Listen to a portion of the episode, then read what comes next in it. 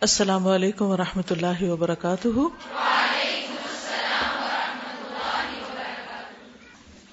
نحمد ونسلی علی رسول کریم اما بعد، فاعوذ باللہ من الشیطان الرجیم۔ بسم اللہ الرحمن الرحیم۔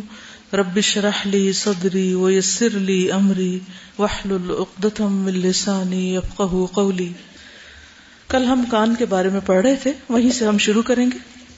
قل ان صلاتي ونسكي ومحياي ومماتي لله رب العالمين. لا شريك له، وبذلك امرت وانا اول المسلمين. انسان اللہ کا فرما بردار تابے دار مسلم اسی وقت بن سکتا ہے جب وہ اپنی زندگی کو اللہ کی مرضی کے مطابق گزارے۔ زندگی کیا ہے؟ مختلف اعمال کا مجموعہ جو ہم اپنے اس عمر اور وقت کے حصے میں کرتے رہتے ہیں، جو بھی ہمیں ملا ہوتا ہے۔ اللہ کی اطاعت صرف نماز روزے کا نام ہی نہیں، بلکہ اپنے آنکھ، اپنے کان، اپنی زبان، اپنے ناک، اپنے ہاتھ، پاؤں، جسم کے ایک ایک عز کو اللہ کی اطاعت کے مطابق استعمال کرنے کا نام ہے۔ اب آپ دیکھیے کہ ہم کانوں کے بارے میں پڑھ رہے تھے تو عموماً ہم کانوں سے وہ باتیں سننا چاہتے ہیں جو ہمارے دل کو مرغوب ہوتی دل کو پسند ہوتی خواہ وہ ہماری آخرت کے لیے نقصان دہ ہو یا پھر ہماری جسمانی صحت کے لیے۔ ایک چیز جو بار بار لوگ کہتے ہیں وہ یہ کہ ہمیں میوزک سننا بہت پسند ہے۔ اور اس کے لیے وہ دن رات اور ہر ہر موقع پر اپنی خوشی کا اہتمام میوزک یا موسیقی سن کر کرتے ہیں۔ اور دنیا میں شاید میوزک کے نام پر یا میوزک سننے کے شوق میں جتنی بڑی بڑی گیدرنگز اور محفلیں ہوتی ہیں، شاید ہی کسی اور سنجیدہ کام کے لیے۔ ہم دیکھتے ہیں کہ دنیا بھر میں خواہ کو مسلمان ملک ہو یا غیر مسلم، بغیر کسی کلچر اور بغیر کسی زبان اور بغیر کسی رنگ و نسل کے تمیز کے، تقریباً ہر جگہ پر ہی لوگوں کی سب سے بڑی گیدرنگز عموماً میوزک ہی کے لیے ہوتی۔ حج کا اجتماع ایک الگ چیز ہے، لیکن باقی جو انسانوں کی گیدرنگز ہیں، اکٹھ ہونا ہے، اجتماع ہے، وہ انٹرٹینمنٹ کے نام پر سب سے زیادہ ہوتا ہے اور اس میں نمبر ون میوزک ہے۔ ہم کبھی نہیں سوچتے کہ ایسی محفلوں کے اندر شرکت اور ان میں جو کچھ ہوتا ہے، وہ ہماری آخرت کے لیے تو نقصان دہ ہے ہی، لیکن دنیا کے لیے بھی کتنا نقصان دہ۔ مثلاً کانسرٹس میں، خصوصاً جو میوزیکل راک کانسرٹس ہیں، اس میں اگر کوئی شخص اسپیکر کے سامنے بیٹھا ہو، بالکل قریب، اور وہ دھماکے پورے پورے سن رہا ہو، تو صرف ساڑھے سات منٹ میں اس کی سماعت خراب ہونا شروع ہو جاتی ہے۔ یعنی اس کی ہیئرنگ کو نقصان ہوتا ہے، اور یہ ڈیمیج ریورسبل نہیں ہوتا۔ کانوں کو جو نقصان ہو چکتا ہے اس سے، وہ پھر ٹھیک نہیں ہوتا۔ بازلوں کو آپ نے دیکھا ہوگا، گاڑیوں کے اندر اتنی زور زور سے میوزک لگایا ہوتا ہے کہ وہ اس گاڑی کے اگر شیشے بند بھی ہوں تو یوں لگتا ہے کہ جیسے وہ پھٹ جائے گی اور پھر دوسری گاڑیوں تک اس کی وائبریشن آ رہی ہوتی۔ بظاہر انٹرٹینمنٹ ہے، لیکن حقیقت میں انسان کی صحت کے لیے نقصان دہ ہے۔ ایمان اور دین کے لیے تو ہے ہی، جسمانی صحت کے لیے بھی نقصان دہ ہے۔ اسی طرح یہ ہے کہ گھر میں اگر کوئی شخص سگریٹ پیتا ہو تو اس کا دھواں جہاں پھیپڑوں کے لیے اور باقی جسم کے ہر حصے کو نقصان دیتا ہے۔ اس میں اگر بچے ہیں خصوصاً اس گھر کے اندر، تو وہ دھواں جب ان کے کانوں کو جا کے ٹکراتا ہے تو مڈل ایئر کا انفیکشن ہو جاتا ہے اس سے۔ یعنی جو درمیانی کان ہے، اس کا انفیکشن بھی ہو جاتا ہے۔ یعنی اس حد تک وہ زہریلا ہوتا ہے اور اس حد تک نقصان دہ۔ تو ہم سب کو اس بات کا اہتمام کرنا چاہیے کہ اپنے کانوں کی حفاظت کریں اور اس میں غیر ضروری آوازوں کے شور سے اپنے آپ کو بچائیں اور اسی طرح شور پیدا کرنے سے بھی اپنے آپ کو بچائیں۔ دوسروں کو تکلیف نہ دینے میں یہ بات بھی آتی ہے کہ ہم کوئی بھی کام کرتے وقت احتیاط برتیں اور اس طریقے سے چیزوں کو رکھیں یا اٹھائیں یا کوئی بھی کام کرے کہ اس کا شور دوسرے کو ڈسٹرب نہ کرے۔ ضروری نہیں کہ صرف نیند کے وقت، بلکہ عام طور پر بھی۔ کیونکہ شور ایک ایسی چیز ہے نوائز پولوشن جو ہے، وہ اتنا ڈیمیجنگ ہے کہ اس سے انسانوں کے مزاج، ان کی طبیعت، ان سب چیزوں پر اثر ہوتا ہے۔ اس کے ساتھ ہی یہ کہ غور و فکر کرنے، سوچنے، سمجھنے کی صلاحیتیں بھی متاثر ہوتی پڑھنے والے پڑھ نہیں سکتے، عبادت کرنے والے عبادت نہیں کر سکتے۔ اور اسی طرح باقی لوگوں کے لیے اگر کوئی بیمار ہو تو اس کے لیے بھی تکلیف دہ چیز ہوتی ہے۔ لیکن بہت سے لوگ اس چیز کا احساس نہیں کرتے۔ راہ چلتے ہوئے بلند آواز سے لوگوں کو پکارنا، چیخنا، چلانا اور اس طرح کی بہت ساری چیزیں جو ہماری آواز کی وجہ سے دوسروں کے لیے اذیت کا باعث ہوتی ہیں، ان سب سے بھی بچنا چاہیے۔ یعنی ہمیں صرف اپنے کانوں کی حفاظت نہیں کرنی، بلکہ دوسروں کے کانوں کی بھی حفاظت کرنی۔ نوائز پولوشن پر آپ مزید ریسرچ بھی کر سکتے ہیں کہ کس طرح یہ انسانی صحت کے لیے نقصان دہ ہے۔ پھر یہ کہ کان بظاہر دیکھنے میں صرف سننے کا آلہ لگتا ہے جیسے ناک صرف سونگنے کا لگتا ہے، لیکن اس کے اور بھی کام ہے اسی طرح کان بظاہر لگتا ہے کہ جیسے صرف سننے کے کام آتے ہیں، جبکہ ہمارے جسم کے جو مختلف اعضاء ہیں، ان کی نمائندگی بھی کرتے ہیں۔ چائنیز طریقہ علاج میں جو آکوپنکچر وغیرہ ہے یا میگنیٹک تھراپی ہے، اس میں وہ جسم کے مختلف حصوں میں ایسے پوائنٹس انہوں نے تلاش کیے ہیں ریسرچ کے بعد کہ جن کو اگر اسٹیمولیٹ کیا جائے تو اس سے جسم کے کسی مخصوص اندرونی حصے کو جس تک ڈائریکٹ پہنچ نہیں ہوتی یا صرف سرجری ہی پہنچ سکتی ہے، ان حصوں کا علاج کیا جا سکتا ہے۔ تو کہا جاتا ہے کہ تقریباً نائنٹی ایٹ پوائنٹس ہیں کان کے اوپر یا تھوڑا سا اندر، کہ جہاں سے آپ جسم کے ان حصوں تک رسائی حاصل کر سکتے ہیں جن تک آپ بغیر سرجری کے نہیں پہنچ سکتے۔ اسی لیے ہم دیکھتے ہیں کہ نبی صلی اللہ علیہ وسلم نے وضو میں کانوں کے مسے کا حکم دیا ہے۔ اور یہ فرض ہے۔ یعنی مسا جو ہے وضو کے ارکان میں سے ہے۔ لیکن بہت سے لوگ اس مسے کو شعوری طور پر نہیں کرتے۔ بس ایسے ہی جلدی سے الٹی سیدھی انگلی پھیر لیتے ہیں۔ کیا آپ میں سے کسی کو صحیح مسا کرنا آتا ہے؟ کوئی کر کے دکھائے گا؟ کیسے کرتے ہیں مسا؟ دن میں پانچ دفعہ اگر وضو کرتے وقت ہم پراپر مسا کرتے ہیں اور پوری وائبریشن ان سارے پوائنٹس کی ہو جاتی، تو صرف یہ وائبریشن یا اس کا جو ہلکا سا مساج ہے مسے کے تھرو یہ ہماری پوری باڈی کو کس طرح فریش کر دیتا ہے؟ یعنی پانی تو کرتا ہی ہے وضو کا، لیکن اس کے ساتھ ساتھ کان کے اندر پراپر طریقے سے انگلی پھیرنا مزید صحت کا باعث ہے۔ یہ تو آپ کو معلوم ہے نا، اس وقت ہم جسمانی صحت کے بارے میں پڑھ رہے ہیں اور اس میں مختلف اعضاء کا کیا رول ہے۔ جی آپ بتائیے۔ اس میں یہ ہے کہ یہ ہاتھ کریں گے، پورا ہاتھ کر تو یہ تین انگلیاں جو ہیں، اس سے سر کا مسا پورا پیچھے لے جا کے اور اس کو واپس لے کر آنا ہاں انگوٹھا اٹھا لینا ہے۔ جب سر کا مسا کریں تو انگوٹھا ساتھ نہیں لگائیں۔ یہ تین انگلیوں سے پیچھے جا کے پھر واپس آنا اور یہ دو انگلیاں اسپیئر ہوں گی آپ کی انڈیکس فنگرز لگی تھا۔ تو اس انگلیوں سے اندر کے سارے کان کا مسا پورا پوری جو ساری میرے ادھر۔ اور جو انگوٹھا ہے اس سے آپ پیچھے جائیں گے کان کے تو اس میں اندر سے بھی شروع کر سکتے ہیں اور باہر سے بھی۔ یعنی میک شور یہ کرنا ہے کہ جتنی بھی لیئرز ہیں ان سب کا مسا ہوا ہے ٹھیک ہے؟ اگر آپ باہر سے شروع کریں گے تو آپ دیکھیے وہاں سے شروع کر کے یہاں جا کے۔ ٹھیک ہے؟ پورا ہو جائے گا۔ اور یہ انگوٹھا جو ہے یہ پیچھے سے آ جائے۔ گا تو اس طرح پورے کان کا دن میں پانچ بار مساج ہوتا ہے۔ پورا جسم کو یہ اسٹیمولیٹ کر دیتا ہے۔ یہاں تک جائے گی۔ سامنے سامنے۔ بالکل بہت اندر نہیں بہت اندر تو جائے گی بھی نہیں یہ جو ہماری شہادت کی انگلی۔ جہاں تک جاتی ہے، سہولت کے ساتھ۔ نہ تو کوئی پریشر دینا ہے۔ رگڑا شگڑا نہیں دینا، لیکن یہ کہ جتنا آپ اگر ایکچولی پچھلے دنوں کوئی خاتون آئی ہوئی تھی تو انہوں نے بتایا کہ وہ کسی چائنیز کے پاس گئی علاج کے لیے۔ یعنی ٹینشن اور کھچاؤ وغیرہ کا علاج کے لیے کچھ ان سے کنسلٹ کرنے کے لیے۔ تو انہوں نے کہا کہ اگر آپ اپنے اس حصے کو تھوڑی دیر بھی یوں کر کے مساج کریں گے اوپر والے کو، ہلکا ہلکا پریس نہیں کرنا، کھینچنا نہیں، کچھ نہیں کرنا، تو آپ کی ٹینشن دور ہو جائے گی۔ تو وہ کہنے لگی میں نے ان سے کہا تو ہم دن میں پانچ دفعہ کرتے ہیں۔ تو کہتے، پھر کیا مشکل ہے؟ لیکن ہوتا یہ ہے کہ طریقہ درست نہیں ہوتا یعنی ہم اس کو یا تو چھوتے ہی نہیں، یا پھر یہ کہ بہت سخت چھوتے ہیں۔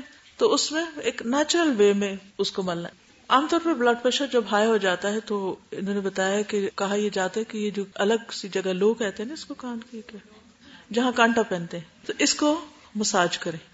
اور جہاں کنال جو ہے اس کے اندر ہاتھ ڈال کے تو اس کو تھوڑا سا اوپر کی طرف اس کو کریں تو اس سے فوری طور پر بی پی نارمل ہونے لگتا ہے۔ امی جو تھی وہ ہارٹ کی پیشنٹ تھی نا تو ان کے ڈاکٹر جب ان کو چیک کر ہوتے نا تو باتوں باتوں میں ہی ان کے ایسے ایسے کرتے رہتے تھے نا اچھا بتائیں اور یہ دوائی کھائی یہ دوائی۔ ہو سکتا ہے کہ ان کو یہ معلوم ہو کہ کوئی ٹپ ہو کے جس سے مریض جو ہے وہ بہتر فیل کرتا ہے۔ اس میں آپ یہ بھی دیکھیے کہ بعض اوقات ہم جب اپنے جسم کو خود کرتے ہیں تو اتنا نہیں ہوتا، جب کوئی اور ہمیں ہاتھ لگائے تو ایک دم ٹکلنگ بھی ہونے لگتی ہے۔ پھر اسی طرح یہ ہے کہ جیسے بچے ہیں، بچے جب سوتے نہیں ہیں یا رو رہے ہوتے ہیں یا بے چین ہوتے ہیں، تو ان کے لیے بھی فائدہ مند ہوگا کہ اگر ان کے کان کے اوپر ہلکا ہلکا مساج کیا جائے۔ میں نے ایک خاتون کو دیکھا، وہ اپنے بچے کو سلا رہی تھی، تو کان پہ بار بار ایسے کر رہی تھی یعنی ٹیپ کر رہی تھی۔ تو بچہ سونے لگ گیا۔ تو اس سے مجھے لگا کہ جیسے کان اگر ریلیکس ہوتے ہیں تو نیند میں بھی آسانی ہوتی ہے۔ کن پٹی کی چوٹ بہت نقصان دہ ہوتی ہے۔ بالکل۔ جی۔ یس پھٹ جائیں گے۔ بالکل۔ اور انسانی کان جو ہے وہ ایک مخصوص ڈیسیمل کی آواز سن سکتا ہے۔ اگر وہ اس سے زیادہ ہو جائے تو انسان کی موت واقع ہو سکتی ہے۔ یہ بھی اللہ تعالیٰ کا کتنا بڑا احسان ہے کہ اس نے ہمارے کان جو ہیں وہ بہت مناسب جگہ پر رکھے۔ میں کبھی سوچتی ہوں کہ اگر آنکھوں کی جگہ کان ہوتے اور کانوں کی جگہ آنکھیں ہوتی تو ہماری شکل کیسی ہوتی؟ بعض جانور جو ہیں ان کے کان ہماری طرح سائڈ پر نہیں ہوتے۔ مثلا جھینگر کے کان ان کے گھٹنوں میں ہوتے ہیں۔ جی۔ پھر اسی طرح ایک اور جانور اس کے کان ان کے میدے میں ہوتے ہیں اسٹمک میں۔ بلی کے ایک کان میں بتیس مسلز ہوتے ہیں اور اس کا ہر کان الگ حرکت کر سکتا ہے۔ اسی لیے آپ دیکھیں کہ وہ پاؤں کی آہٹ کو بھی پہچان جاتی۔ مچھلی کے کان ہوتے ہی نہیں لیکن پھر بھی وہ سن سکتی۔ تو وہ اپنے جسم پر موجود ریجز کے اوپر ایک پریشر فیل کرتی ہے جو اس کی مدد سے وہ سنتی۔ ہے یعنی وہ لہریں اس کی باڈی پر جو آتی ہیں تو وہاں سے اس کو پتا چلتا ہے۔ پھر انسانی کان جو ہے یہ ٹوینٹی ہرٹ سے لے کر ٹوینٹی تھاؤزینڈ ہرٹس کے درمیان سنتے ہیں۔ ٹوینٹی ہرٹ سے کم اگر ہو تو انسان نہیں سن پاتا۔ اور اگر ٹوینٹی تھاؤزینڈ ہرٹ سے اوپر ہو تو انسان کے کان پھٹ جاتے ہیں اور اس سے موت واقع ہو سکتی ہے۔ قیامت کے دن بھی ایسا ہی ہوگا۔ بلی جو ہے اس کی رینج 45 سے 64 فور تھاؤزینڈ ہرٹس تک ہے۔ پھر اسی طرح چوہا جو ہے وہ تھاؤزینڈ سے نائنٹی ون تھاؤزینڈ ہرٹس تک سنتا ہے۔ ٹھیک ہے؟ بڑی سے بڑی آواز برداشت کر لیتا ہے۔ یعنی کہ اس کی جو کیپیسٹی ہے وہ زیادہ ہے۔ چمگادڑ جو ہے وہ hundred and ten thousand hertz تک سنتی ہے۔ یعنی اس کے اندر یہ صلاحیت بھی ہوتی ہے کہ یہ بھی دیکھ سکتی ہے کہ کتنی دور تک کون سی چیز ہے۔ یعنی اسے سننے کے ساتھ اندازہ لگاتی۔ مجھے اس موقع پر وہ حدیث یاد آ رہی تھی کہ جس میں نبی صلی اللہ علیہ وسلم نے قبر کے اندر ہونے والے عذاب کے بارے میں فرمایا تھا کہ جب مردے کو مارا جاتا ہے تو اس کی چیخیں جن و انس کے سوا ہر چیز سنتی یعنی مثلا اگر اس طرح دیکھا جائے تو جو چمگادڑ بلی چوہا یہ سب کے سب جو ہیں ان کی فریکوینسی ہم سے مختلف ہے یہ سننے کی۔ اسی طرح باقی چیزوں کی بھی ہوگی جو ہمیں نہیں معلوم۔ آپ کچھ کہنا چاہتی ایسی کائنات کو میں کئی دفعہ امیجن کرتی ہوں کہ جس میں اتنی آوازیں ہوں اگر ہم وہ سب سن پاتے تو ہم تو کام ہی نہیں کر سکتے تھے۔ تو اللہ تعالیٰ نے ہم کو پروٹیکٹڈ رکھا ہے کہ ہمارے کام کے لیے جتنی ریکوائرمنٹ تھی بس اتنے کے اندر ہی ہم کو سننے کے لیے بنایا۔ اب خود ہمارے جسم کے اندر کتنا شور ہے؟ اگر آپ کبھی ہارٹ بیٹ کو اسٹیتھوسکوپ سے سنیں، یا پھر بچے کی جب ہارٹ بیٹ چیک کی جاتی ہے تو آپ نے دیکھا ہوگا کتنی زور زور سے دھمک ہو رہی ہوتی۔ تو یہ اللہ تعالیٰ کا ہم پر بہت بڑا احسان ہے کہ اس نے ہمیں بہت متناسب بنایا اور ہماری ضرورت کی ساری چیزیں ہمیں عطا کی۔ اب ان کی قدر کرنا، ان کی حفاظت کرنا، ان کو صحیح استعمال کرنا، انہیں حرام چیزوں سے بچانا یہ ہماری دنیا اور آخرت دونوں کے لیے فائدہ مند ہے۔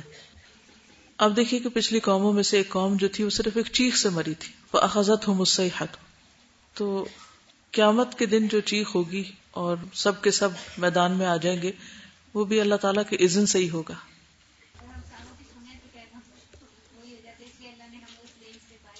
بہت اچھا پوائنٹ قرآن مجید میں آتا ہے وہ امن شعی ان اللہ یوسف بحمدی ولا کل لا تفقہ تصبیح ہوں کوئی چیز ایسی نہیں کہ جو اپنے رب کی تسبیح نہ کر رہی ہو، لیکن تم ان کی تسبیح کو نہیں سمجھتے۔ اس نہ سمجھنے کی ایک وجہ تو یہ ہو سکتی ہے کہ وہ آواز ہم نہیں سن سکتے، تو ہمیں پتہ ہی نہیں۔ بعض مواقع پر نبی صلی اللہ علیہ وسلم نے سنوائی بھی اللہ کے عزت سے وہ آواز۔ اور دوسری وجہ یہ ہے کہ ان کی زبان یا ان کی لینگویج ایسی ہے کہ جو ہم نہیں سمجھتے۔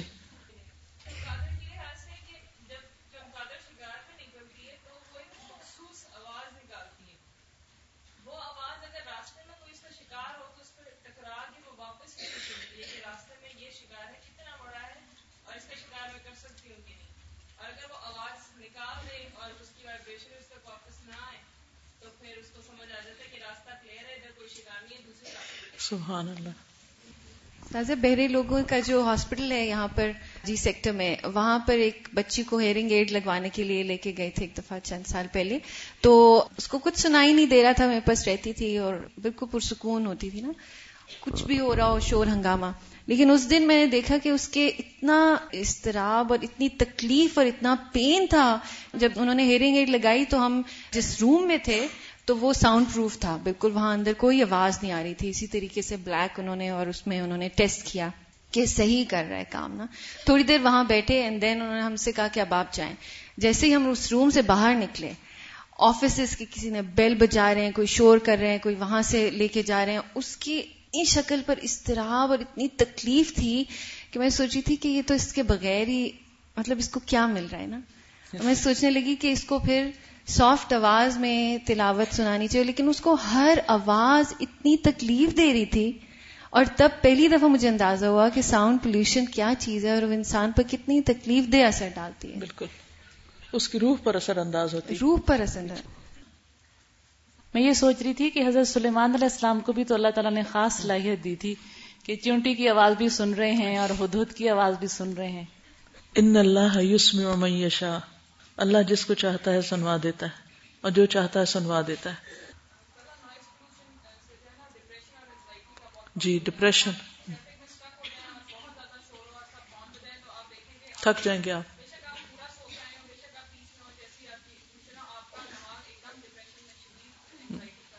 بالکل۔ یہ جو بات کر رہی ہے نا ہیئرنگ ایڈ والی تو میری دادی نے لگوائی تھی تو وہ اس کو یوز نہیں کر پاتی تھی۔ وہ کہتی تھی کہ اس میں کوئی بھی پروٹیکٹر نہیں ہوتا۔ اس میں ہوا کی آواز بھی بہت شور کے ساتھ آتی ہے اور یعنی چھوٹی سی چیز بھی بڑی ہو کے آ رہی ہوتی ہے۔ تو وہ ہر وقت آپ کو لگتا ہے جیسے ہوا اندر جا رہی ہے نا تو وہ شور ہوتا ہے۔ یعنی اسی طرح کچھ سال پہلے میں نے ڈاکٹر کو دکھایا جس میں میرے ویکس زیادہ بن گئی تھی کان میں۔ تو مجھے یعنی سنائی نہیں دے رہا ہوتا تھا کوئی کلوز بھی بیٹھا ہو تو مجھے نہیں پتا چلتا۔ تو انہوں نے اس کو کہا کہ اچھا اس کو آپ کو واش کرانا پڑے گا ویکس نکلوانی پڑے گی۔ تو جب میں نے ویکس نکلوائی تھی جس میں کمرے سے باہر نکلی پینسل گرنے کے بعد ایسی تھی جیسے بم گر گیا۔ یعنی ہر چیز اتنی زیادہ اوور سینسٹیو ہو گیا تھا وہ۔ تو یہ جو ہمارے اندر ویکس کا بیلنس ہے یہ بھی اتنا امپورٹنٹ فیکٹر ہوتا ہے کہ ذرا سا اس کا بیلنس ہوتا ہے تو ایک دم ہو جاتا ہے۔ یہ ویکس کی بات کر رہی ہے نا، تو کئی لوگ ہوتے ہیں وہ کان نہیں صاف کرتے، لیکن ان کو پھر بھی صحیح سنائی دیتا ہے۔ اس کی وجہ یہ ہوتی ہے کہ جو ایکسٹرا ویکس ہوتی ہے وہ خود ہی گولا بن کے باہر نکل آتی اور آپ کو ڈاکٹرز منع کرتے ہیں کہ بار بار صاف مت کریں، وہ اس کی وجہ یہ بھی ہوتی ہے۔ اور دوسری میں نے یہ بات کرنی تھی کہ یہ جو ساؤنڈ کی بات کریں تو دیکھیں اللہ تعالیٰ کی کتنی بڑی رحمت ہے کہ انہوں نے میڈیم بنایا ایک ساؤنڈ کا، کہ وہ ویوز کے تھرو ٹریول کرتی ہے۔ اور سائنٹسٹ کہتے ہیں یہ کہ اگر جو اسپیس کی آوازیں ہیں، جو سن کے اندر ریئیکشنز ہو رہے ہیں، جو اسٹارز میں ریئیکشنز ہو رہے ہیں، وہ اگر ہم سن سکیں نا، تو ہم نہیں رہ سکتے۔ تو یہ اللہ تعالیٰ کی رحمت ہے کہ انہوں نے ویکیوم بنایا باہر، اور یہاں پہ ہم سن سکتے ہیں، لیکن وہ نہیں سن سکتے۔ الحمد ٹھیک ہے۔ آگے چلتے ہاتھوں اور پاؤں کی صفائی۔ نیند سے بیدار ہو کر سب سے پہلے ہاتھ دھونے چاہیے۔ رسول اللہ صلی اللہ علیہ وسلم نے فرمایا، جب کوئی نیند سے بیدار ہو، تو اپنے ہاتھ کو وضو کے پانی میں ڈالنے سے پہلے دھو لے۔ اس وجہ سے کہ تم میں سے کوئی یہ نہیں جانتا کہ رات اس کا ہاتھ کہاں رہا ہے۔ یعنی جسم کے کس کس حصے کو اس نے چھوا ہے، یا اس کے علاوہ بھی کہیں نیند میں ادھر ادھر پڑ گیا، تو اس کے ہاتھ کو کوئی ایسی چیز لگی جو اس کے لیے نقصان دہ ہو سکتی اس لیے پہلی چیز صبح اٹھ کر ہاتھوں کو اچھی طرح دھونا ہے۔ کھانے سے پہلے اور بعد میں ہاتھ دھونا رسول اللہ صلی اللہ علیہ وسلم جب کھانے کا ارادہ کرتے تو پہلے اپنے ہاتھ دھوتے، پھر کھانا کھاتے۔ رسول اللہ صلی اللہ علیہ وسلم نے فرمایا، جو شخص اس حالت میں رات گزارے کہ اس کے ہاتھ کھانے کی چکناہٹ سے لت پت ہو یعنی اس نے کھانا کھایا، ہاتھ نہیں دھوئے، اور وہ کھانے کے جو ذرات ہیں یا چکنائی جو ہے، وہ ہاتھوں میں ہی کہیں لگی رہ گئی، چاہے ناخنوں کی سائڈ پر یا ویسے انگلیوں کے اندر۔ اور اسے کوئی چیز تکلیف پہنچائے نہیں چوہا کاٹ جائے مثلاً تو وہ اپنے آپ ہی کو ملامت کرے، کیونکہ اس نے ہاتھ نہیں دھوئے۔ تو ویسے تو سونے سے پہلے وضو کرنا چاہیے، لیکن اگر وہ نہیں کرنے کی توفیق تو کم از کم کھانے کے بعد ہاتھ دھو کر سویا جائے۔ پھر تہارت کے لیے دائیں ہاتھ کو استعمال نہیں کرنا چاہیے۔ رائٹ ہینڈ تہارت کے لیے نہیں، ناک صاف کرنے کے لیے نہیں، کسی بھی گندے کام کے لیے لیفٹ ہینڈ استعمال ہوگا، بایاں ہاتھ۔ نبی صلی اللہ علیہ وسلم نے فرمایا، جب تم میں سے کوئی پیشاب کرے، تو اپنا عضو اپنے دائیں ہاتھ سے نہ پکڑے، نہ دائیں ہاتھ سے تہارت کرے۔ یعنی استنجا بائیں ہاتھ سے کیا جائے۔ رسول اللہ صلی اللہ علیہ وسلم کا دایاں ہاتھ وضو اور کھانے جیسے کاموں کے لیے مخصوص تھا، اور بایاں ہاتھ بیت الخلاء میں استنجا کرنے اور دیگر اسی طرح کے کاموں کے لیے، یہ حضرت عائشہ کی روایت ہے۔ ہاتھ پاؤں دھوتے وقت اچھی طرح ملنے چاہیے اور جوڑوں کو بھی دھونا چاہیے یعنی کہ انگلیوں کے بیچ کے اندر بھی خلال کرنا چاہیے اور خوب مل کے جوڑ یہ دھونے چاہیے، کیونکہ جوڑوں کے اوپر جو بل ہوتے ہیں، اس میں بعض اوقات ایسے ذرات یا جراثیم پھنسے رہ جاتے ہیں جو نہیں دھلتے، تو وہ صحت کے لیے نقصان دہ ہوتے ہیں۔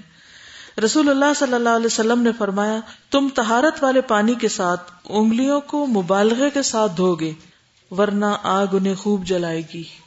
یعنی اگر تم ان کو صحیح طرح صاف نہیں کرو گے، تو پھر کیا ہوگا؟ ان میں گندگی، نجس چیزیں رہ جائیں گی، پھر وہ ناپاک چیزیں نماز اور عبادت میں بھی خلل انداز ہوں گی۔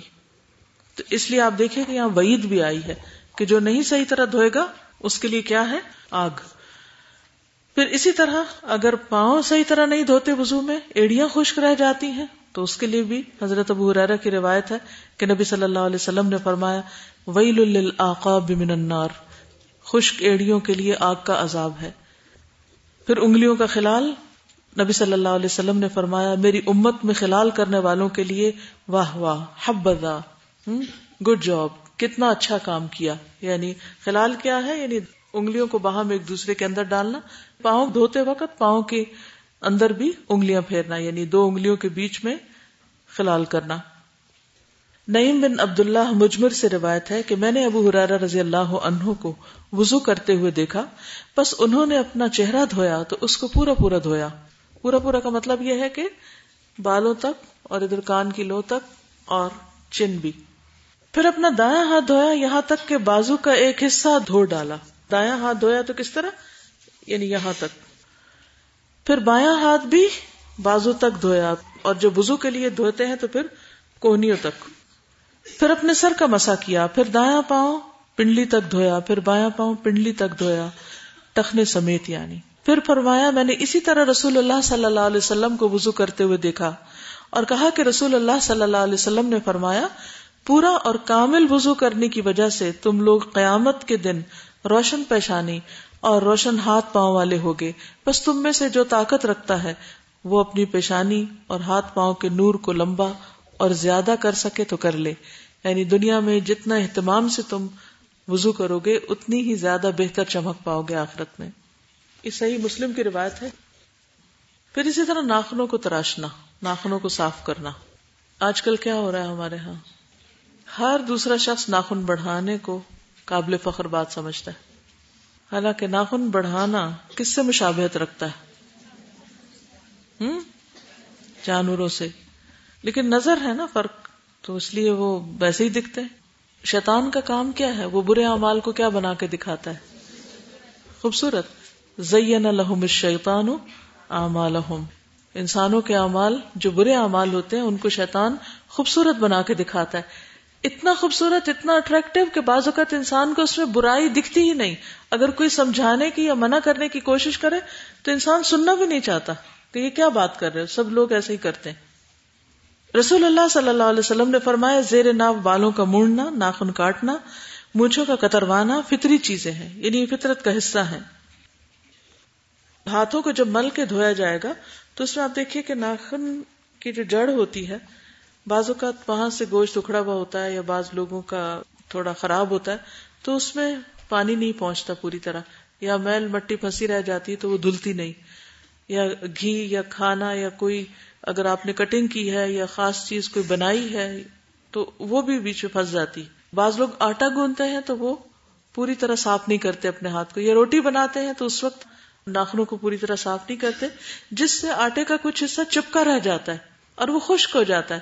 اور پھر اگر اس کے بعد وضو کرتے ہیں تو وضو نہیں ہوتا، اور اگر ہاتھ دھوتے ہیں تو وہ جگہ پھر بھی دھلتی نہیں، صاف نہیں ہوتی۔ تو اس لیے بہت ضروری ہے کہ انسان بہت اہتمام کے ساتھ اپنے ہاتھ پاؤں کو دھوئے۔ اسی طرح ایڑیاں کب خشک رہ جاتی ہیں؟ آج کل کے موسم میں عام طور پہ ایڑیاں خشک ہو جاتی ہیں۔ پورا جسم خشک ہو جاتا ہے۔ تو اس میں ایڑیوں کو پھر پراپر طریقے سے دھونا چاہیے۔ صرف اوپر سے پانی بہا لینا کافی نہیں، بلکہ ان کو مل کے دھونا چاہیے۔ یا اگر ایسا موقع ہو کہ رگڑ سکے تو ان کو رگڑ دینا چاہیے تاکہ ڈیڈ سیل ہٹ جائیں اور آپ کا پاؤں پوری طرح دھل جائے، کیونکہ وضو کے ارکان میں سے ہے۔ جی آپ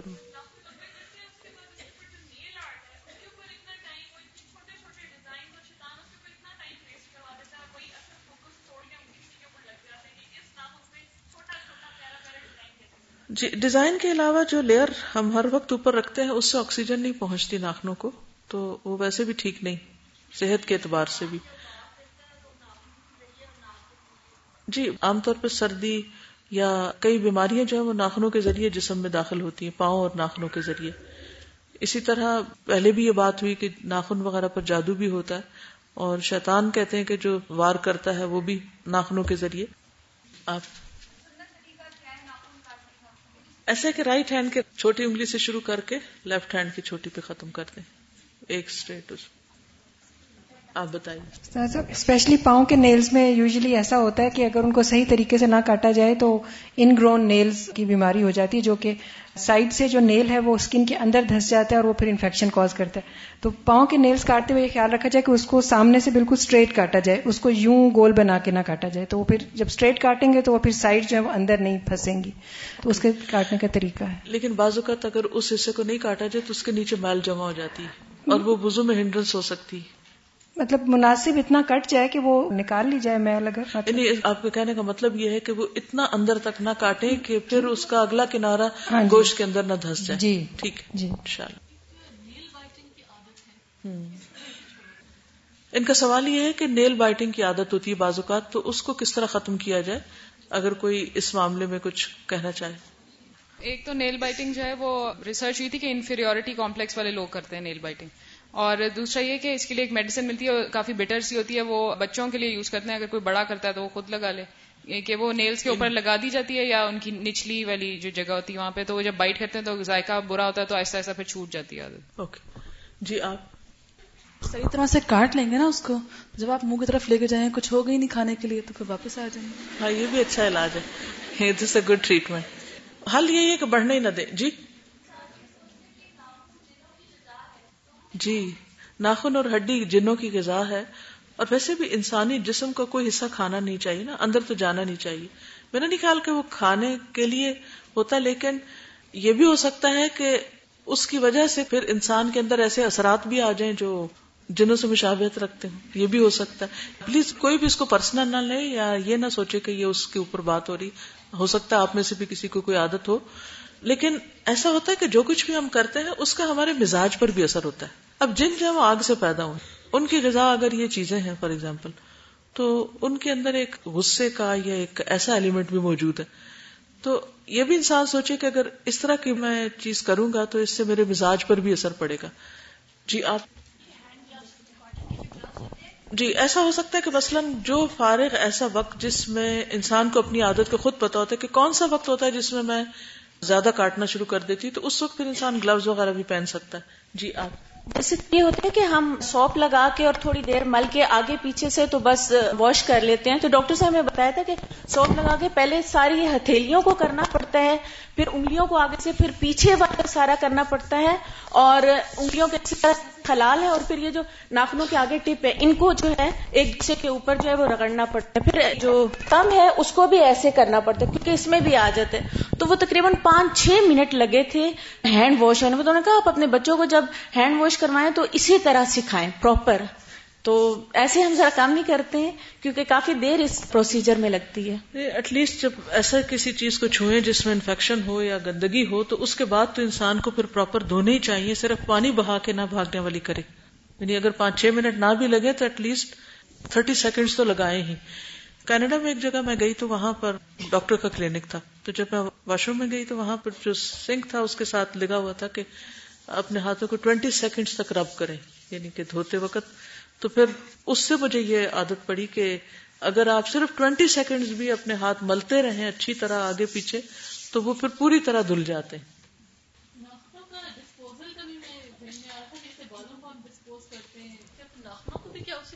بہتر یہی ہے خصوصاً ایسی جگہ پر جیسے پبلک پلیس میں ہو یا آپ کو پتا ہو کہ یہاں یہ مس یوز ہو سکتے ہیں تو اس صورت میں کافی احتیاط برتے۔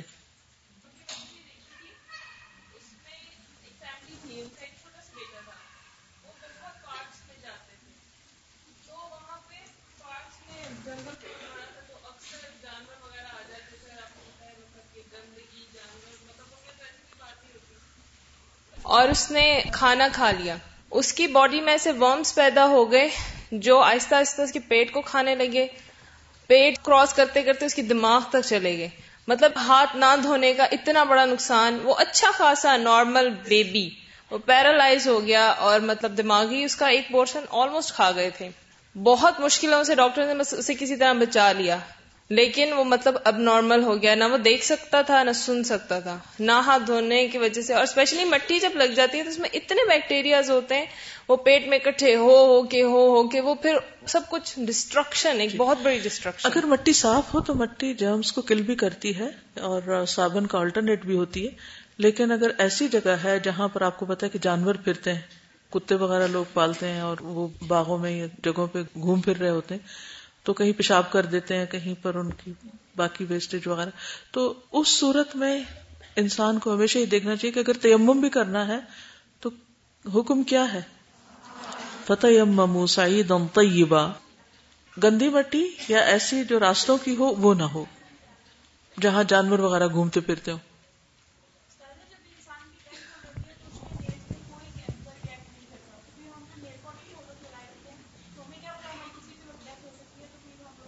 جی سب سے بڑی بات تو یہ کہ اگر آپ وضو سے پاک نہیں ہوئے تو وہ جو پاکیزگی کی کیفیت اور ایک سکون کی کیفیت ہے، وہ نہیں نصیب ہوگی، پھر عبادت قبول نہیں ہوگی۔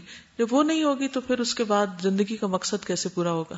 تو ایک چھوٹی سی چیز بعض اوقات ایک بڑی چیز تک لے جاتی ہے انسان کو۔ بظاہر دیکھنے میں وہ چھوٹا سا عمل نظر آتا ہے، لیکن وہ چھوٹا ہوتا نہیں ہے۔ جی۔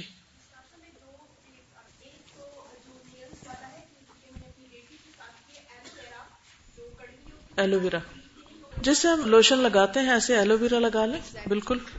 ایک یہ تھا اور دوسرا یہ کہ جو ابھی میں یہ پڑھ رہی ہوں تو میرے لیے بڑی تکلیف دہ چیز ہے کہ خوش کیڑیوں کو عذاب دیا جائے گا۔ تو میری ایک پریکٹیکل سی ٹپ ہے ایک تو یہ کہ آپ کا لوشن آپ کے جائے نماز کے پاس ہونا چاہیے کہ وضو کر کے جب آپ نماز کے لیے جائیں تو آپ وہ لگائیں اور اس کی جگہ ایک اور اس سے بھی زیادہ افیکٹو چیز کہ آپ اگر آلیو آئل اپنے وضو کے وہ جو جگہ ہے وہاں رکھیں اس کے بعد آپ اس کا مساج کر لیں تو تقریباً تین سے چار وضو تک سردیوں میں آپ کی ایڑیاں بالکل خوش نہیں ہوتی اور اگلے وضو میں بڑا ایک سلپری اور اسموتھ سا افیکٹ آتا ہے اور آپ کو خود کو بھی اچھا لگتا تسلی سے ہوتی۔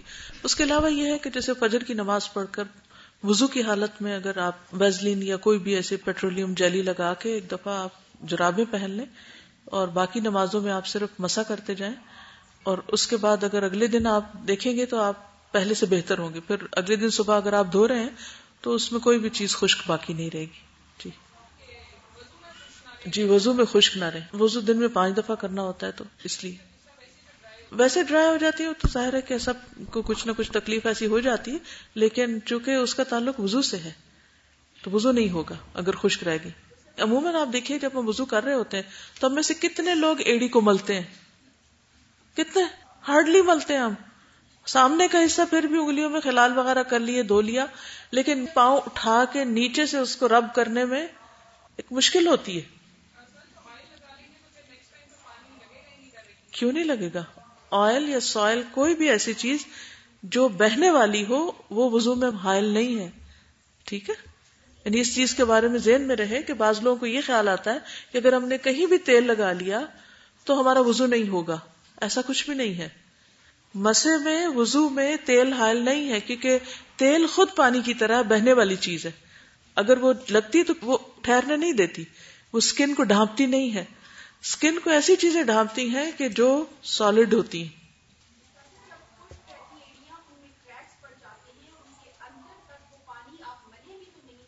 بالکل صحیح کہا آپ نے۔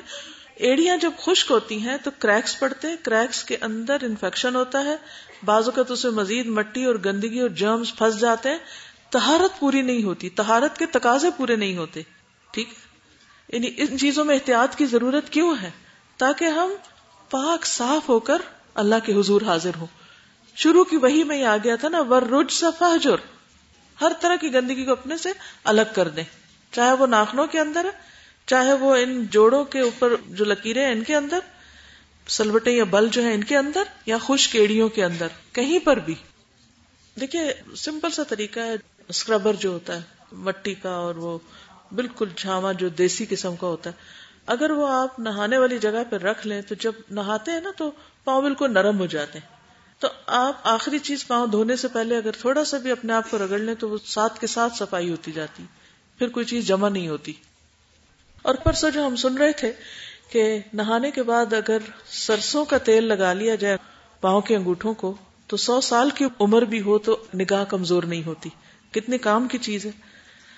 ایسے جتنے بھی آپ کے پاس اچھی ٹپس ہیں، ان سب کو کمپائل کر لیجیے، باہر بورڈ پہ لگا دیجیے۔ جب آپ فارغ ہو تو اپنے پاس نوٹ بھی کر سکتے ہیں اور اس میں سے جو جس کو سوٹ کرے، جس کے لیے جو سہولت ہو اس پر عمل کر لے۔ اس کے بعد غسل، پورے جسم کو صاف رکھنا۔ غسل کے آداب۔ قرآن مجید میں آتا ہے وہ ان کن تم جن بن فتح و ان کن تم مردا او اعلی سفر او جاء احد منكم من الغائط او لامستم النساء فلم تجدوا ماء فتيمموا صعيدا طيبا فامسحوا بوجوهكم وايديكم منه ما يريد الله ليجعل عليكم من حرج ولكن يريد ليطهركم وليتم نعمته عليكم لعلكم تشكرون اگر تم جنابت کی حالت میں ہو تو نہا کر طہارت حاصل کرو اگر تم مریض ہو یا سفر میں ہو یا تم میں سے کوئی شخص رفع حاجت کر کے آئے یا تم نے عورتوں کو چھوا ہو، پھر تمہیں پانی نہ مل رہا ہو۔ تو پاک مٹی سے کام لو، پھر اس سے اپنے چہروں اور ہاتھوں کا مسا کر لو۔ اللہ تم پر زندگی کو تنگ نہیں کرنا چاہتا، بلکہ وہ تو یہ چاہتا ہے کہ تمہیں پاک کر دے اور تم پر اپنی نعمت پوری کرے تاکہ تم اس کے شکر گزار بنو۔ نبی صلی اللہ علیہ وسلم نے فرمایا، اللہ تعالی کا ہر مسلمان پر حق ہے کہ ہر سات دن میں ایک دن وہ غسل کرے۔ جیسے کچھ چیزوں کی لمٹ فورٹی ڈیز بتائی گئی تھی کہ جس جسم کے زائد بال صاف کرنے کی۔ تو غسل میں سیون ڈیز کی لمٹ ہے کہ ہفتے میں ایک دفعہ نہانا لازم ہے۔ اس کا یہ مطلب نہیں کہ صرف ایک دفعہ نہائے روز بھی نہا سکتے ہیں، لیکن ایک دفعہ تو فرض کے درجے میں ہے۔ نبی صلی اللہ علیہ وسلم نے فرمایا، تین چیزیں مسلمان پر حق ہیں۔ جمعہ کے دن غسل کرنا، مسواک کرنا، اور اگر خوشبو پائے تو لگا لے۔ حضرت عائشہ سے روایت ہے کہ جمعہ پڑھنے کے لیے لوگ مدینہ کی بستیوں سے اپنے گھروں سے لمبی قمیض پہنے آتے، ان پر گرد و غبار پڑی ہوتی اور ان سے بدبو آتی تھی۔ ان میں سے ایک آدمی رسول اللہ صلی اللہ علیہ وسلم کے پاس آیا، جبکہ آپ میرے پاس تھے۔ تو رسول اللہ صلی اللہ علیہ وسلم نے فرمایا، کاش کے آج کے دن کے لیے تم غسل کرتے۔ تو اس طرح اسمیل نہ آتی۔ حضرت عائشہ فرماتی تھی، لوگ اپنے کاموں میں مشغول رہتے اور جمعے کے لیے اسی میل کو چیل والی حالت میں آ جاتے۔ اس لیے ان سے کہا گیا کہ کاش تم لوگ غسل کر لیا کرتے۔ ابو رافع کہتے ہیں کہ ایک دن رسول اللہ صلی اللہ علیہ وسلم اپنی ازواج کے پاس تشریف لے گئے اور آپ ہر ایک کے پاس غسل کرتے تھے۔ میں نے عرض کیا، آپ ایک ہی بار کیوں نہیں غسل کرتے؟ تو آپ نے فرمایا، یہ عمل زیادہ صاف اور بہتر اور پاکیزہ ہے۔ پھر یہ کہ جس جگہ غسل کیا جائے، وہ جگہ صاف ہو۔ آپ صلی اللہ علیہ وسلم نے فرمایا، تم میں سے کوئی ٹھہرے ہوئے پانی میں جو جاری ہو، پیشاب نہ کرے۔ اور پھر اسی میں غسل کرنے لگے۔ یعنی جس پانی سے نہانا ہو، وہ پانی پاک ہونا چاہیے۔ رسول اللہ صلی اللہ علیہ وسلم نے فرمایا، تم میں سے کوئی جنابت کی حالت میں ٹھہرے ہوئے پانی سے غسل نہ کرے، کیونکہ وہ پاک نہیں ہوگا۔ کسی نے پوچھا، وہ آدمی کیسے غسل کرے؟ فرمایا، اس میں سے پانی علیحدہ لے لے اور غسل کرے۔ یعنی ٹھہرے ہوئے پانی سے نہیں، بلکہ الگ نکال کے۔ غسل کا طریقہ کیا ہے؟ میمونہ رضی اللہ عنہ فرماتی ہیں، میں نے نبی صلی اللہ علیہ وسلم کے لیے غسل کا پانی رکھا، تو آپ نے اپنے ہاتھ دو مرتبہ یا تین مرتبہ دھوئے۔ پھر اپنے بائیں ہاتھ پر ڈالتے ہوئے اپنی شرمگاہ کو دھویا، پھر زمین پہ ہاتھ رگڑا یعنی مٹی سے اپنے ہاتھ کو صاف کیا۔ اس کے بعد کلی کی اور ناک میں پانی ڈالا اور اپنے چہرے اور ہاتھوں کو دھویا، پھر اپنے سارے بدن پر پانی بہا لیا اور اپنی جگہ سے ہٹ کر دونوں پاؤں دھوئے۔ آخری چیز کیا تھی؟ پاؤں دھونا۔ کیونکہ ساری اوپر کی میل کو پاؤں پہ آ کے جمع ہو جاتی، تو پھر اس کو آخر میں صاف کر لینا چاہیے۔ حیض اور نفاس والی عورت حیض اور نفاس والی عورت کو بھی ان ایام میں اپنی صفائی ستھرائی کا خیال رکھنا چاہیے۔ دوران حیض یا نفاس غسل کیا جا سکتا ہے۔ کہ بعض لوگ سمجھتے ہیں کہ اس وقت نہانا نہیں چاہیے۔ نہا سکتے ہیں۔ اسما بنت امیس رضی اللہ عنہا نے شجرا کے مقام پر ذوالحلیفہ میں محمد بن ابی بکر کو جنم دیا۔ تو رسول اللہ صلی اللہ علیہ وسلم نے ابو بکر کو حکم دیا کہ وہ انہیں غسل کر کے احرام باندھ کر تلبیہ کہنے کا حکم دے۔ یعنی ابھی بچہ پیدا ہوا تھا تو تھوڑی دیر کے بعد ہی انہوں نے غسل کر لیا۔ ہمارے یہاں لوگ فورٹی ڈیز تک نہیں نہاتے۔ تو یہ بیماریاں پیدا کرتا ہے۔ بعض اوقات انفیکشن ہو جاتے ہیں اور وہ بڑھتے جاتے ہیں کیونکہ صفائی کا انتظام نہیں ہوتا۔ بعض علاقوں میں تو اب واٹر برتھ ہوتی پانی کے ذریعے اور پھر برتھ کے فوراً بعد پانی کے ٹب میں ڈال دیا جاتا ہے۔ ایک عورت نے رسول اللہ صلی اللہ علیہ وسلم سے پوچھا کہ میں حیض کا غسل کیسے کروں؟ آپ نے فرمایا کستوری میں بسا ہوا کپڑا لے کر اس سے پاکی حاصل کرو۔ یعنی جیسے ٹشو وغیرہ ہے اور اگر اس میں خوشبو لگی ہوئی ہے تو اپنے ایسے حصوں کو کہ جہاں اسمیل آتی ہے وہاں خوشبو لگانی چاہیے۔ اس نے پھر پوچھا کیسے پاکی حاصل کرو آپ نے فرمایا اس سے پاکی حاصل کرو یعنی خوشبو لگے کپڑے سے۔ اس نے دوبارہ پوچھا کس طرح؟ آپ نے فرمایا سبحان اللہ، پاکی حاصل کرو۔ یعنی میں اس سے زیادہ کیا ایکسپلین کروں؟ حضرت عائشہ کہتی ہے کہ پھر میں نے اس کو اپنی طرف کھینچ لیا یعنی وہ بار بار سوال کر رہی تھی، تو میں نے اسے پھر بتایا کہ جن جگہوں پر خون لگتا ہے، ان کے اوپر خوشبو والا کپڑا پھیرو، ٹھیک ہے؟ یعنی نہانے کے بعد بھی مزید صفائی کا اور خوشبو لگانے کا اہتمام کرنا چاہیے۔ آپ خود سوچیے کہ جس جگہ پر مسلسل خون لگا رہا ہو، وہ جگہ کیسے صاف ہو سکتی ہے؟ اور اس کے اپنے اثرات ہوتے ہیں اور پھر بعد میں دوسرے لوگوں تک بازو بو پہنچ رہی ہوتی ہے۔ اس صورت میں بہت احتیاط برتنے کی ضرورت ہے۔ اور پیریڈز کے دوران بھی یعنی جب آپ پیڈ چینج کریں، تو اپنے آپ کو صاف ستھرا کریں اور اگر ڈیوڈرنٹ کا استعمال اس وقت کر لیں اور وہ ڈیوڈرنٹ الگ رکھے اسے باقی جسم پر نہیں لگائے بازو کا تو جو رول آن ہوتا ہے، وہ گندی جگہ پر اگر پھیرا جائے یا ایسی اسمیل والی جگہ پر، تو کیا ہوتا ہے؟ کہ وہ رول آن گندگی کو اندر ہی رول کر دیتا ہے اور پھر اس سے مزید صفائی نہیں ہوتی۔ حالت عدت میں جبکہ عام طور پہ خوشبو لگانے کی اجازت نہیں، اس میں بھی غسل کے بعد خوشبو لگانے کی رخصت دی گئی ہے۔ حضرت عطیہ کہتے ہیں، ہمیں عدت کے دنوں میں حیض کے غسل کے بعد کست ازفار خوشبو استعمال کرنے کی رخصت دی گئی۔ ایک اور روایت میں آتا ہے، نبی صلی اللہ علیہ وسلم نے فرمایا، حیض اور نفاس والی عورتیں جب میقات پر آئیں تو غسل کر کے احرام باندھ لیں اور حج کے تمام ارکان ادا کریں سوائے طواف کعبہ کے۔ کیا یہ بات سب کو سمجھ آ گئی ہے؟ کہ اپنی صفائی دھلائی کے بعد اس پر خوشبو بھی لگانی ہے؟ نہیں سمجھ آئی؟ آ گئی عمل کریں گے اس پر؟ اگر سب اس پر عمل کرنے لگے تو آپ یقین کریں کہ گھروں کی اور اداروں کی فضائیں بہت صاف ستھری ہو جائیں۔ اس میں میں ایک چیز بتانا چاہوں گی کہ خوشبو کے لیے ٹیلکمس بالکل یوز نہ کریں اپنے لوور پارٹس میں، کیونکہ وہ کینسر کاز کرتے ہیں یوٹرس کا۔ اور سیکنڈلی وہ جو ان گروئنگ ٹو نیلس کی بات ہوئی تھی نا ٹو نیلس کا پرابلم صرف بگ ٹو کے ساتھ ہوتا ہے۔ تو اس کے نیلس کو بالکل اسٹریٹ کٹ کرنا چاہیے۔ اوکے جی نہانے کے بعد اگر پھٹکڑی لگائیں تو اس سے بھی اسمیل نہیں آتی پھر۔ جی کچھ لوگوں کو جیسے ہیز کا پرابلم ہو رہا ہوتا ہے کم آنا یا کوئی ایسے درد کا پرابلم تو اس میں بھی کچھ لوگ سجیسٹ کرتے ہیں کہ اگر پیڈنگ کے وقت اس پہ خوشبو لگا لی جائے تو وہ شیاتین کو روکنے کا باعث بنتی ہے کیونکہ شیاتین خوشبو سے بھاگتے ہیں نا۔ تو اس وقت خوشبو کا استعمال کرنا جو ہوتا ہے حیض کے دنوں میں، وہاں پہ، تو وہ اس کی بیماری کو بھی روک رہا ہوتا ہے، کیونکہ وہ شیطانی عمل کو روک دیتا ہے۔ بال ڈائی کرنے کا کیا حکم ہے؟ ایک تو ایک نیچرل کلر ہو۔ نیچرل سٹف ہو جس سے آپ ڈائی کریں یعنی کہ کیمیکلز نہ ہو تیسرا یہ کہ بالکل سیاہ رنگ استعمال نہ کریں۔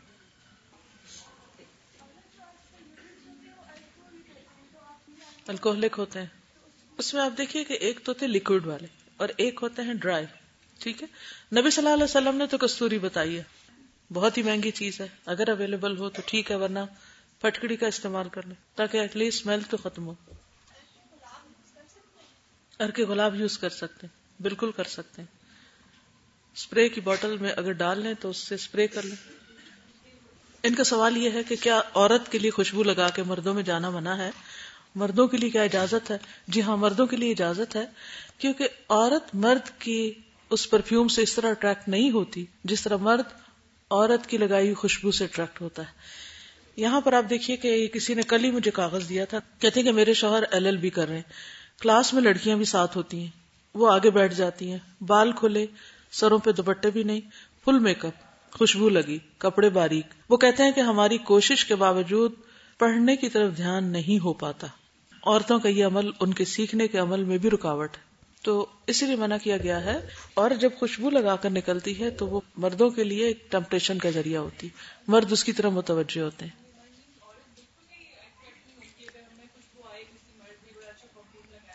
ایکسپشنل چیزیں ہو سکتی ہیں، لیکن دونوں کے مزاج میں چونکہ فرق ہے، اس لیے اس فرق کی وجہ سے یہ بات رکھی گئی۔ دیکھیے، اگر عورت اٹریکٹ ہو بھی فار ایگزامپل ابل تو نہیں ہوتی۔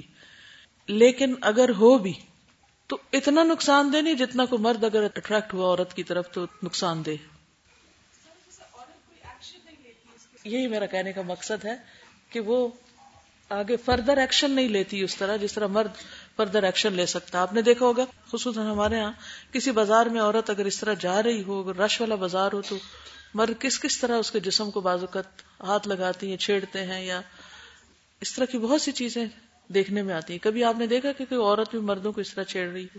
اس ہفتے انشاءاللہ آپ کو نئی اسائنمنٹ مل جائے گی جو ایک چیک لسٹ کے اوپر ہے۔ جو جو کچھ ہم نے پڑھا ہے، اس پر عمل کتنا ہو رہا ہے۔ اوکے؟ سبحان اللہ بحمد کا اشد اللہ اللہ اللہ انت استخر کا اطوب السلام علیکم و رحمۃ اللہ وبرکاتہ۔